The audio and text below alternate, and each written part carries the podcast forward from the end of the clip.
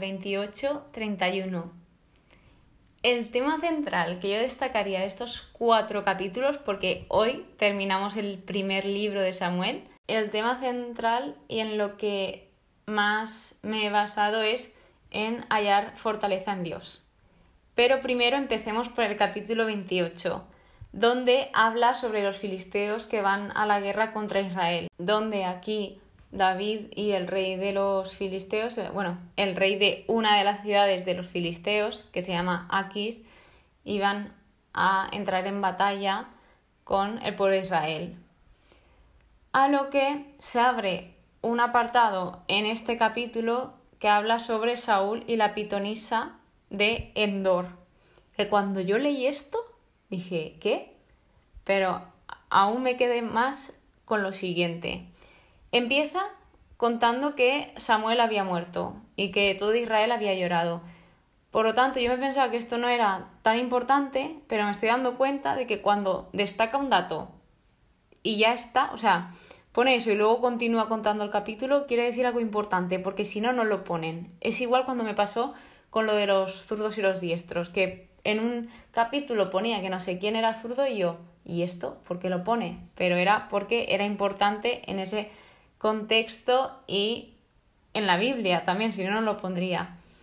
De modo que el que indicar que Samuel había muerto era para que nos hagamos una idea de cómo se sentía la gente en esos tiempos. Se encontraban todos en un vacío espiritual, aunque yo creo que aquí se refiere sobre todo a la figura de Saúl, porque Saúl siempre tenía como un apoyo en Samuel hasta cierto punto, cuando Samuel ya dejó de ir con Saúl, pero Saúl siempre había aprendido de Samuel. De hecho, Samuel fue quien le transmitía la palabra de Dios. A lo que aquí pone que Saúl echó del país a los nigromantes y adivinos, que aquí, oye, lo hizo muy bien, porque esto es lo que ponía en Levítico. Pero, claro, entonces digo, si los echa aquí me pone con la pitonisa, a lo que yo sigo leyendo, y Saúl cuando se ve toda esta batalla, que vienen los filisteos, tiene miedo. Entonces, aquí consulta a Dios, que está muy bien, la verdad, porque tal como estaba él espiritualmente, con todo ese odio, toda esa envidia, toda esa rabia, al final, oye, pues tiene miedo y recurre a Dios. Pero ¿qué pasa? Que Dios no le responde. Dios estaba en silencio. Dios se apartó de Saúl, y como veía que no le respondía ni por sueños, ni por el Urim ni el Tumim, que era lo que llevaban los sacerdotes debajo del efod, si no me equivoco, donde si salía uno era que sí y si salía el otro era que no. Era como a suertes. Por lo tanto, no respondía Dios a Saúl por ningún medio. A lo que va y se busca a la pitonisa, y yo no entiendo, digo, la echa y ahora la va buscando. Claro, aquí indica que Saúl se disfrazó y todo porque fue él mismo el que los echó y ya recurre a ella. Y bueno, si queréis saber en qué parte de la Biblia indica lo de los adivinos, las pitonisas, etc., está en Levítico capítulo 20, versículo 6. Tenéis el capítulo subido, que lo sepáis por si queréis escucharlo. Ahí lo comento. Entonces, él recurre a ella y Saúl lo que quería era evocar a Samuel. A lo que de repente, cuando la mujer vio a Samuel, gritó increíble. O sea, pegó un pedazo de grito de susto o no sé de lo que pegaría el grito, pero aquí lo enfatiza mucho el grito que pegó esa mujer. Aquí ve la mujer que Saúl le había engañado, porque ahí ya sabe que es Saúl. No se sabe muy bien si es por Samuel que se lo dice o porque se lo revela algo, no se sabe, pero descubre que es Saúl. Y básicamente parece que Saúl está, bueno, Saúl no, Samuel, es que se llama muy parecido y a mí esto me crea una confusión Samuel le dice a Saúl que porque lo perturba evocándolo, como diciendo, ¿por qué vienes a mí ahora? Déjame tranquilo. Así no sé, pero es lo que yo sentí cuando leí esto, como diciendo, ¿qué quieres ahora? Y ya Samuel le, le dijo las cosas como eran. Dijo, ¿para qué me consultas? Si Yahvé se ha separado de ti y se ha convertido en tu enemigo. Yahvé ha cumplido lo que dijo por mi boca. Ha arrancado Yahvé el reino de tu mano y se lo ha dado a otro, a David, porque no escuchaste la voz de Yahvé y no llevaste a cabo la indignación de su ira contra Amalek. Esto que le vuelve a decir Samuel a Saúl lo dijo en Primera de Samuel capítulo 15 de los versículos 28-29. Le dijo lo mismo años antes en vida Samuel y le dijo lo que iba a pasar y ahora se lo vuelve a repetir.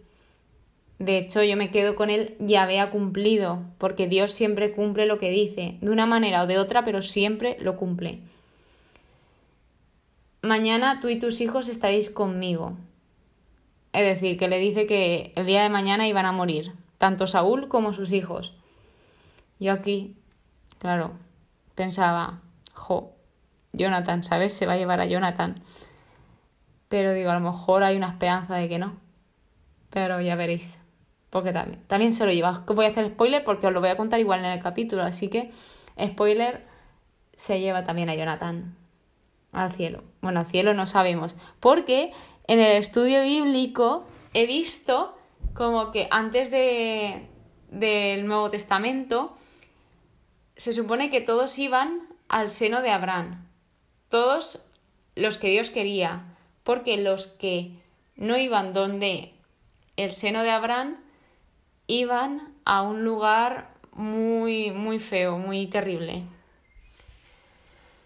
Entonces, continuando, ya la pitonisa le ofrece darle de comer a Saúl, pero vaya, Saúl estaba fatal, tal lo que había escuchado, no sé si tenía alguna esperanza, pero sabía que si venía de Dios era verdad, por mucho que él no cumpliese la palabra de Dios y actuase totalmente diferente, él había visto con sus propios ojos muchas cosas realizadas por Dios.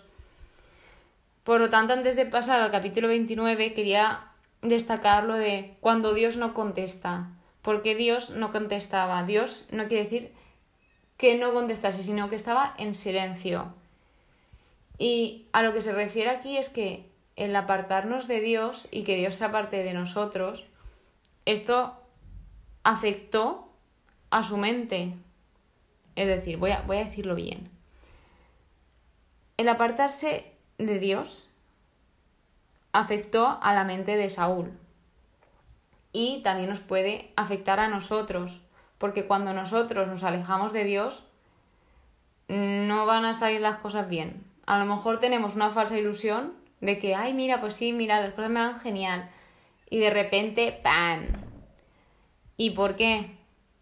Porque Dios es nuestro creador, Dios sabe qué es lo mejor para cada uno de nosotros y Él quiere lo mejor para nosotros. Por lo tanto, si estamos siempre junto a Él, Él nos va a llevar siempre por el mejor camino. Pero quien decidimos somos nosotros. Es decir, Dios está aquí, pero tú decides si dejarte abrazar por él, si dejar que él te ayude o decirle que no.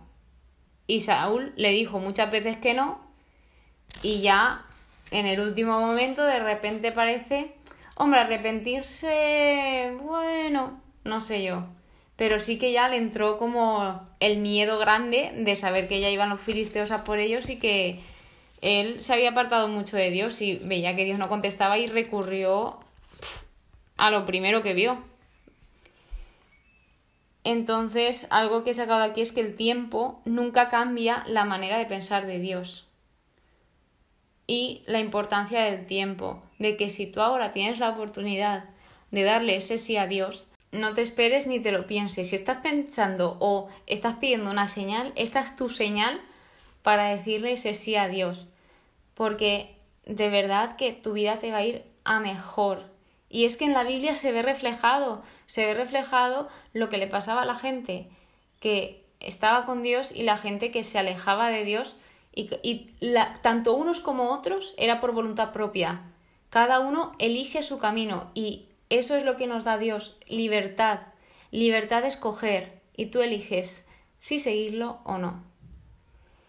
Continuando con el capítulo 29, David es despedido por los jefes de los filisteos. Aquí ya los filisteos se dan cuenta y dicen, ostras, que este es David, porque todos lo conocían. Y le vuelven a cantar otra vez el cántico que le cantaban las mujeres, ese de Saúl mató a millares y David sus miriadas. Y los filisteos, al darse cuenta de esto, dijeron, no, no, no, este no viene con nosotros, este que se quede donde estaba, porque que no, que no.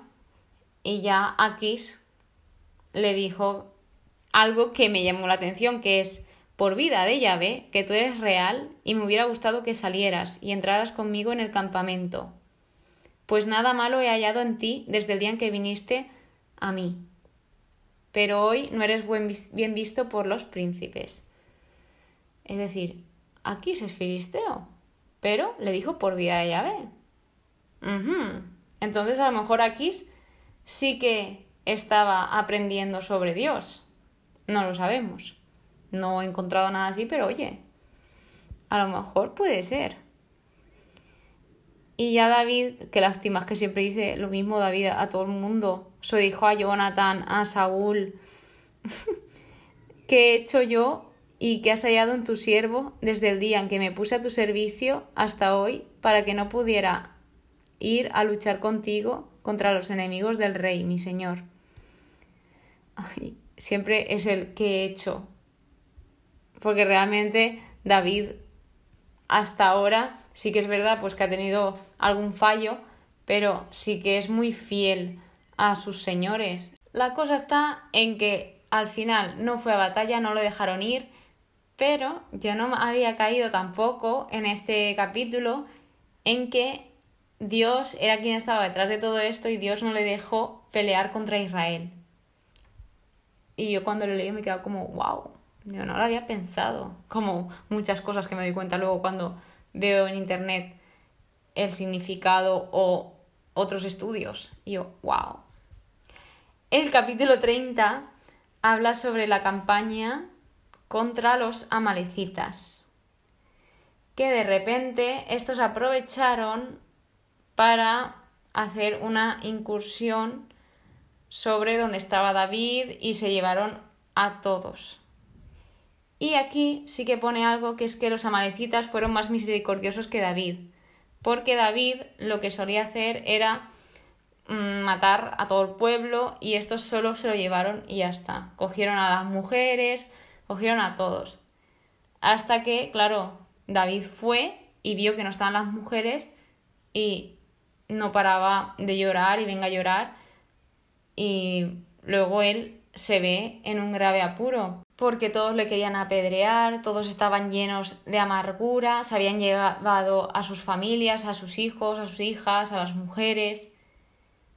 Aquí dice algo muy importante, que es lo que os he comentado al principio del capítulo, que es, pero David halló fortaleza en Yahvé su Dios.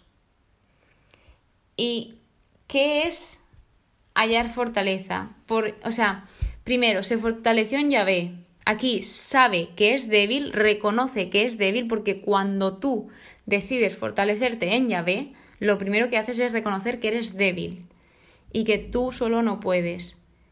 Y luego que lo necesitaba, que necesitaba a Dios, reconoció que lo necesitaba. Además, sabemos que Dios está ahí todo el tiempo.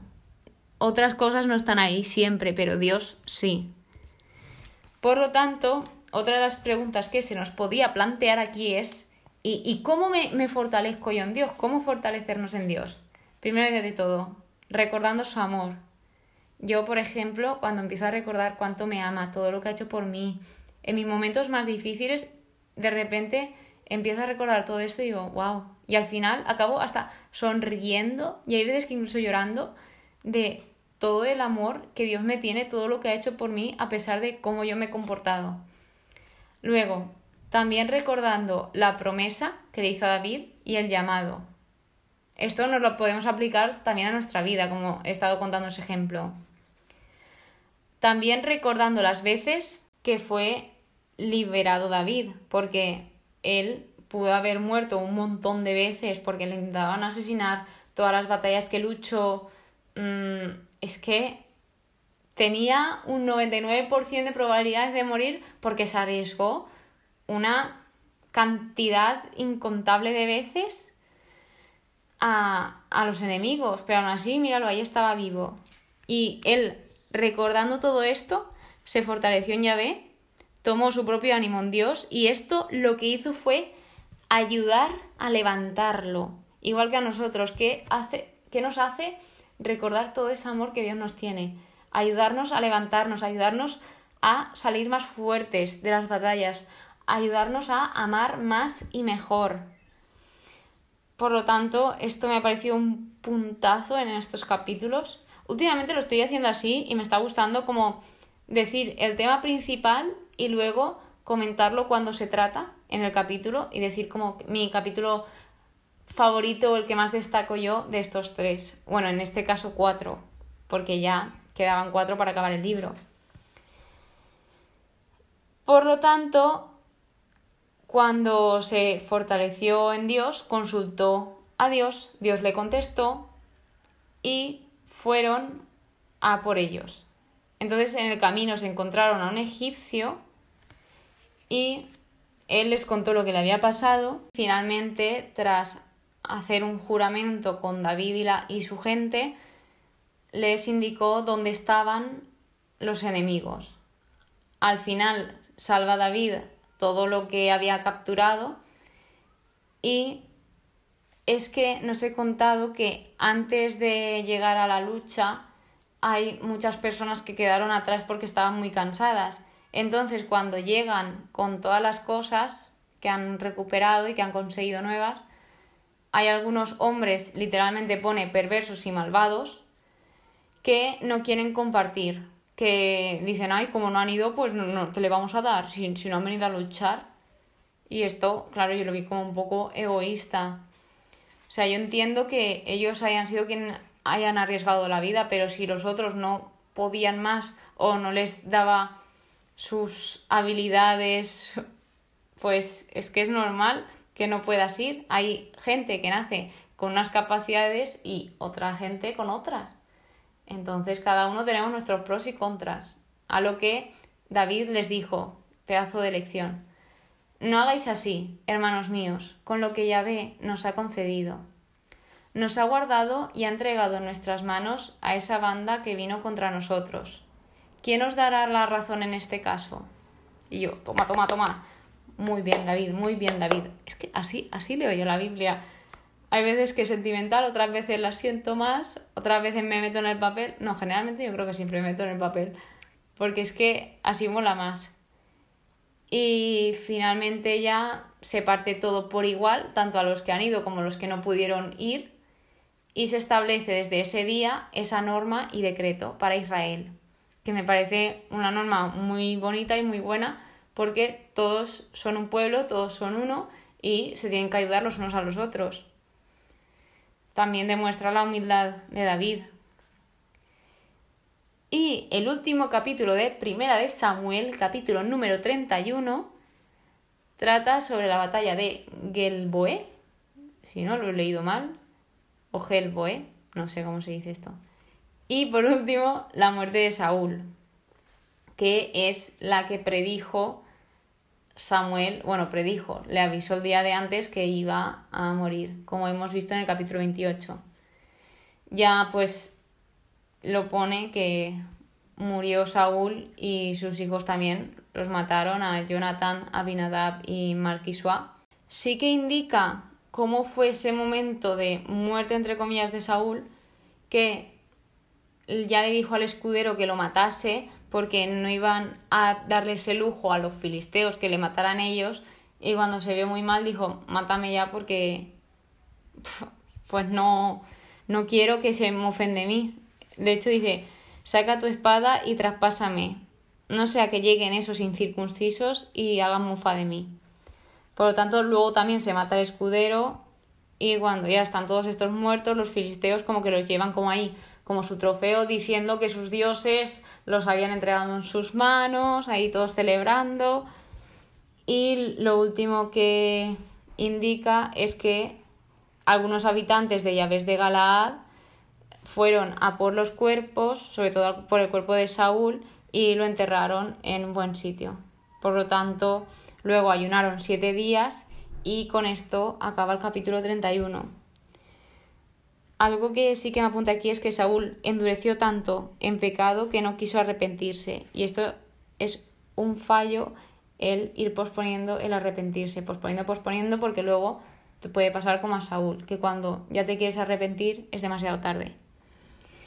¿Y qué sacaría yo de David en estos capítulos? David se fortaleció en Dios, consultó a Dios, creyó la promesa de Dios, hizo lo que Dios dijo, mostró inesperado interés y bondad, la, la vio como victoria de Dios, es decir, cuando todas las batallas que peleaba David, podría haber dicho todo gracias a mí, pero él supo reconocer a Dios como el vencedor de esa batalla, porque si no hubiese sido por Dios, él no hubiese podido.